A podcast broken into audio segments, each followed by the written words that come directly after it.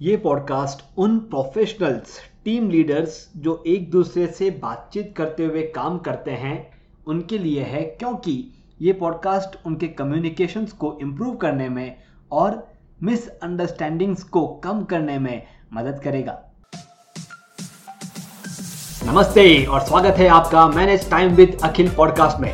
यहाँ आप अखिल यानी मेरे साथ एक सफ़र पर जाने वाले हैं। जिससे अपने टाइम को और बेहतरीन तरीके से मैनेज कर पाएँगे। तो तैयार हो जाइए हर बुधवार और शनिवार को एक नया कदम बढ़ाते हुए अपने सफलता की तरफ़ आगे बढ़ेंगे। चलिए शो की शुरुआत करें। दोस्तों, जब भी कोई मिसकम्युनिकेशन होता है तो आप देखते हैं, एक दूसरे के टाइम वेस्टेज के साथ साथ फाइनेंशियल लॉस भी हो जाता है। तो आज एक मोरल स्टोरी के ज़रिए हम हमारे इम्प्रूवमेंट्स की तरफ़ बढ़ना शुरू करेंगे। स्टोरी एक टाइगर की है। गर्मी का दिन था। बहुत प्यास लगी थी टाइगर को। और टाइगर जो है वो पानी ढूंढ रहा था। कहीं पर पानी मिल जाए, पानी मिल जाए। और थोड़ा ढूँढने के बाद एक जगह पर नदी दिखी। वो गया वहाँ पर नदी में जा कर के अपनी प्यास को उसने बुझाई। जैसे ही उसकी प्यास बुझी टाइगर के मन में आया कि यार बहुत गर्मी है। क्यों ना स्नान किया जाए? तो टाइगर ने सोचा कि स्नान करना है, अब स्नान करने के लिए अगर पानी में जाना है तो पता होना चाहिए कि पानी कितना गहरा है। तो थोड़ा देखा तो पास में ही एक ऊँट था जो स्नान करके पानी में से बाहर निकला था। तो टाइगर ने ऊँट से पूछा, ऊँट भैया, ये पानी कितना गहरा है? ऊँट ने कहा, घुटने तक का पानी होना चाहिए, उससे गहरा नहीं है। तो टाइगर ने कहा कि, चलो, बहुत अच्छी बात है। तो टाइगर ने छलांग लगाई।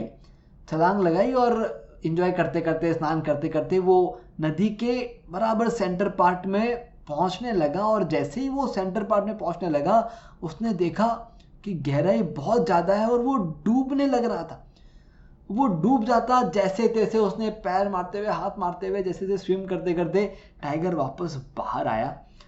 वापस बाहर आया, वापस बाहर आकर के उसने ऊँट पे अपना गुस्सा निकाला। कहा कि आपको समझ में नहीं आता है? मज़ाक करते हो मेरे साथ, मैं डूब जाता, मैं मर जाता। आप ऐसा क्यों करते हो? लेकिन ऊँट उसके गुस्से पे वापस गुस्से में बात नहीं कर रहा था। ऊँट ने बड़े ही प्यार से बोला कि, भाई, मैंने कौन सी गलत इंफॉर्मेशन आपको यहाँ पर दी?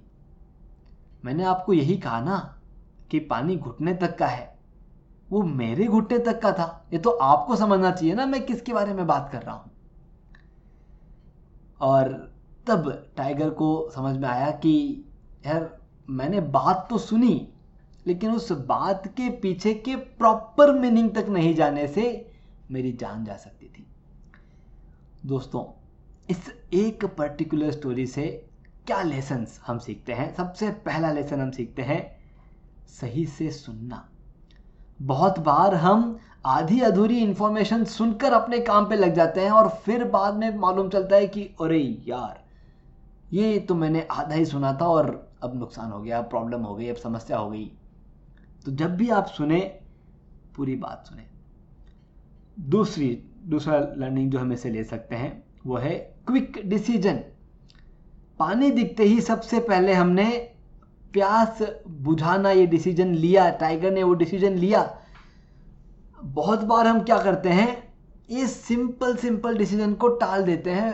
मतलब यहीं पर अगर हम होते, हम क्या सोचते कि यार पानी तो है, काम करते हैं, अपने गाड़ी में से या जहाँ कहीं भी अवेलेबल है टॉवल वॉवल सब लेकर के आ जाते हैं और स्नान कर लेते हैं। मतलब जो एक्चुअल रिक्वायरमेंट थी, उससे हट करके हम बाकी सब प्लान बनाना शुरू कर देते हैं और हमारे उस एक्चुअल रिक्वायरमेंट के चलते हम परेशान होते हैं। प्यास लगी हुई है इरिटेशन होता, चिड़चिड़ापन होती, गाड़ी दूर होती। मतलब आप समझिए ना कि डिसीज़न क्विक लेना कभी कभी ज़रूरी है, वहाँ पर भी हम उन सिंपल डिसीजंस को लेने से रोक देते हैं और परेशानी होती है। तीसरी लर्निंग पूछते रहना।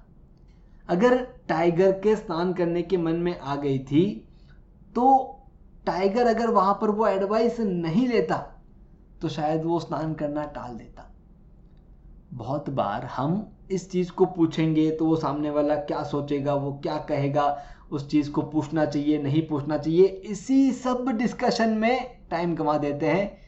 देखिए, पूछने से टाइम तो वेस्ट नहीं हो रहा है।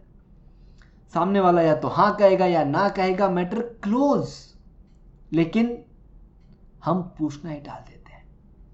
दोस्तों, मेरा सजेशन है कि डिस्कस करते रहिए। जो भी छोटे मोटे क्वेश्चंस हैं, पूछते रहिए इसका क्या होगा, उसका क्या होगा, इससे क्या होगा। आपके नॉलेज में बढ़ोतरी होगी और अगर सामने वाला इंसान हाँ कह देता है तो वो चीज़ आपको आपके लाइफ में मिलना शुरू हो जाएगी। चौथा लर्निंग जो ऊँट का जवाब था। हम बहुत बार आधी इंफॉर्मेशन देख करके ये समझ लेते हैं कि सामने वाला पूरा समझ जाएगा।